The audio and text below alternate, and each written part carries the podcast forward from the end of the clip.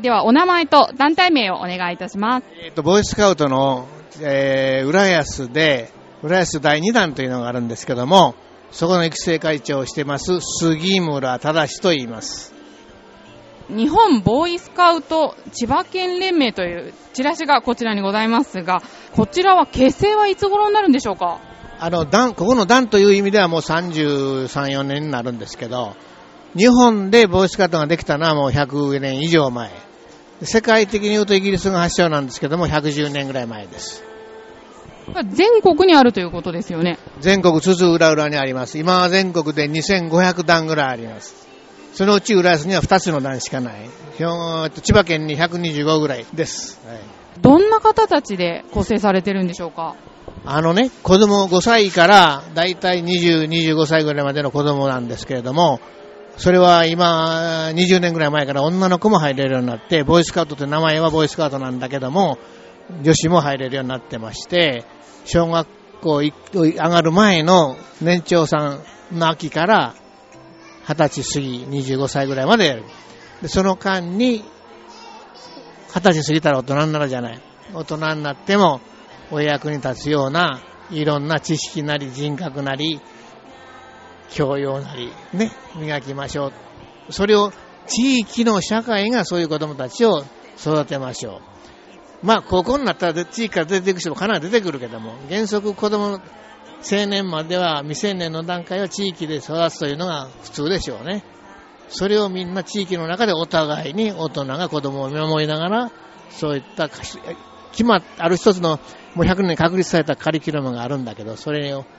参考にしながら育てましょうと、こういうことです。具体的にはどのような活動を行っているんでしょうか？えーとですね、えー最初に創立し創設した人がベーデン・パウエルというイギリスの方なんですけども、自然の中で生活をすることによって、自然から子供たちが学ぶことがいっぱいある。感じることがいっぱいある。だって基本的には自然の、自然の中で自らが生きる力を養って生きるようにということ。そうすると自然の恵みを受けたらそれが自分一人で生きてるんじゃないなと。友達もおれば、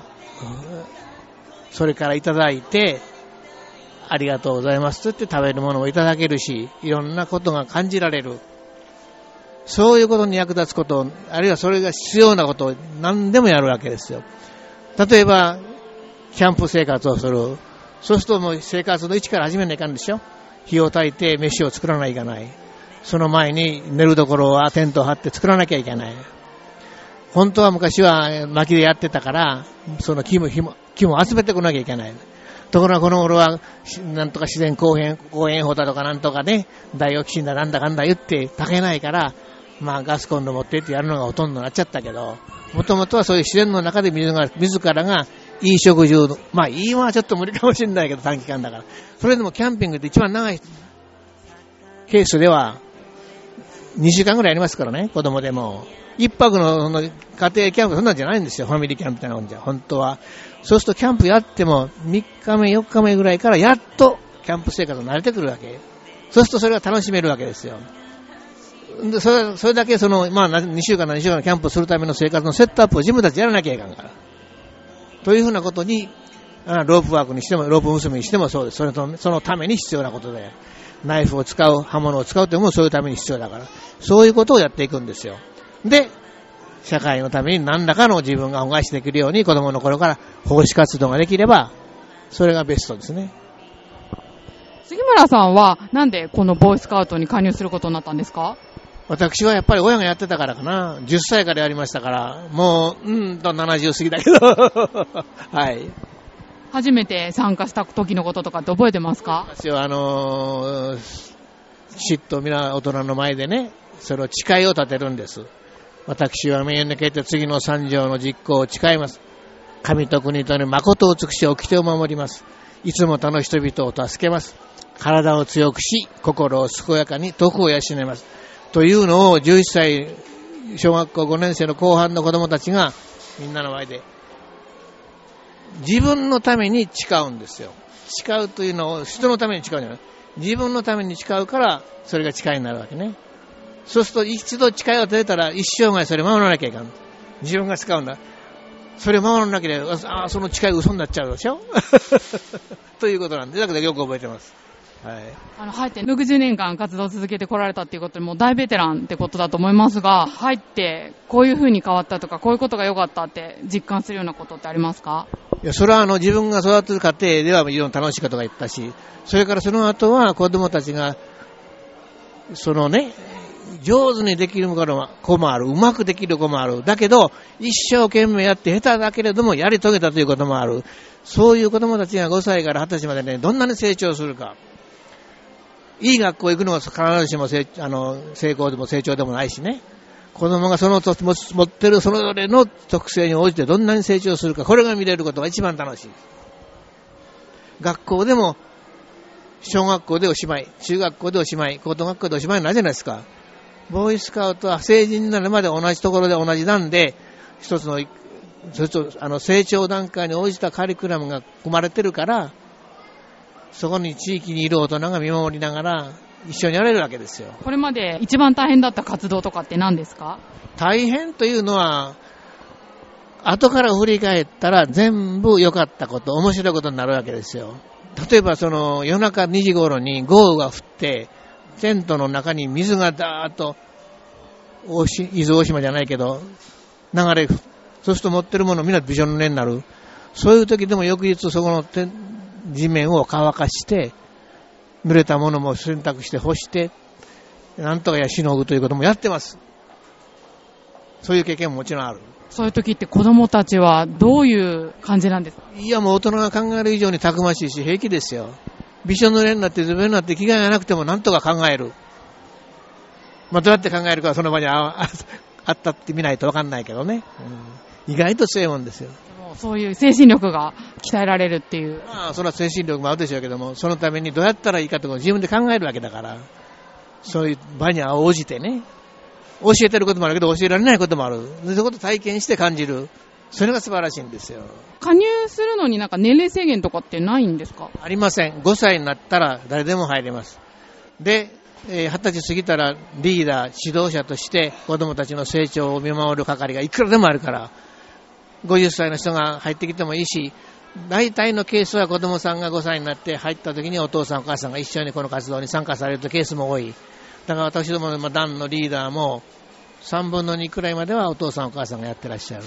3分の1ぐらいは子供からずっと大人になってリーダーを続けるという、まあ私のケースなんかそんなケースだけど、まあありますけどね。今後、直近の活動の予定とかは？あの、この夏に日本ジャンボリーってね、これ年、4年に1回あるんですけど、えー、今年の夏の日本ジャンボリーは山口県のキララ浜で、えっ、ー、と、1万5千人ぐらい全国から集まってあったんですが、その2年後に世界ジャンボリーというのがあるんです。この世界ジャンボリーというのも4年に1回。これがたまたま23回目なんですけども、日本にやってきます。で、全世界から3万人が来ます。そのうち日本人は6000人しか参加できない。そういう制限があるんだけどね。で、14歳から17歳、18歳未満。18歳に到達したら、あとはもうスタッフとして入られる。スカウトとして参加できるのは14歳の日から18歳になる前日までこの4年間。そうすると4年間ごとにやるから、必ずチャンスはあるわけですね。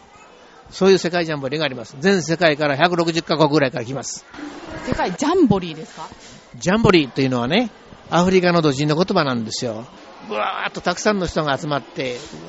アフリカのその部族の方々が、ね、何年か一回、あれ毎年かしばないけど、お祭りやるわけ。その集大集会のことをジャンボリーと言うんです。それをボイスカウトはアフリカのそういうえー、ところから発生したいろんなものを取り入れてるのがあるから、たくさん。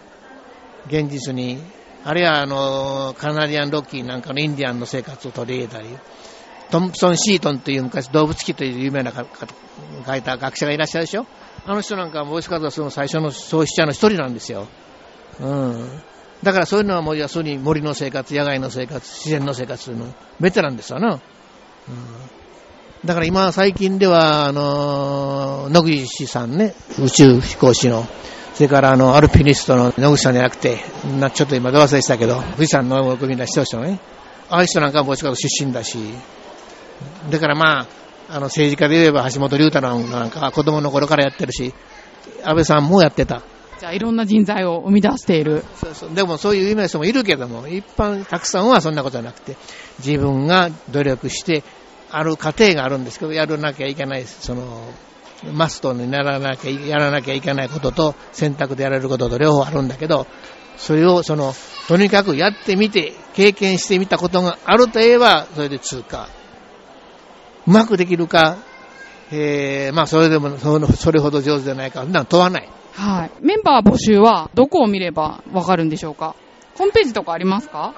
ホームページはあります。あの、ボーイスカウト浦安2段と言って弾いてもらったら出てきます。今後なんかイベントの告知とかあればえっ、ー、とね、ビーバースカウトというちっちゃいのから、ローバースカウトとそういう青年団まで5段階あって、それぞれの隊が毎週活動してます。今日もそれあの各団全部午前中は、各隊午前中は活動に行ってるから、昼からここに現れると思いますけどね。その活動のプログラムはホームページに載って載せたり、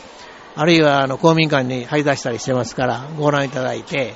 いつでも体験に来てください。一緒に参加しましょう。できますから。今後、ボーイスカウトの目指すところ、また杉村さんの個人的な目標とかあれば教えていただきたいんですけど。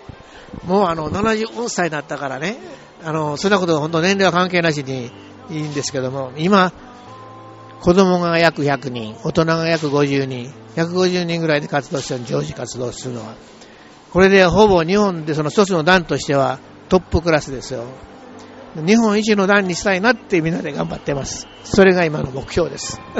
ありがとうございました。ということで、ボーイスカウト浦安第2弾育成会長の杉村さんにお話を伺いました。ありがとうございました。そしてこの街には人の数だけ束ねられた太いロープがあるかけていた絆が空高く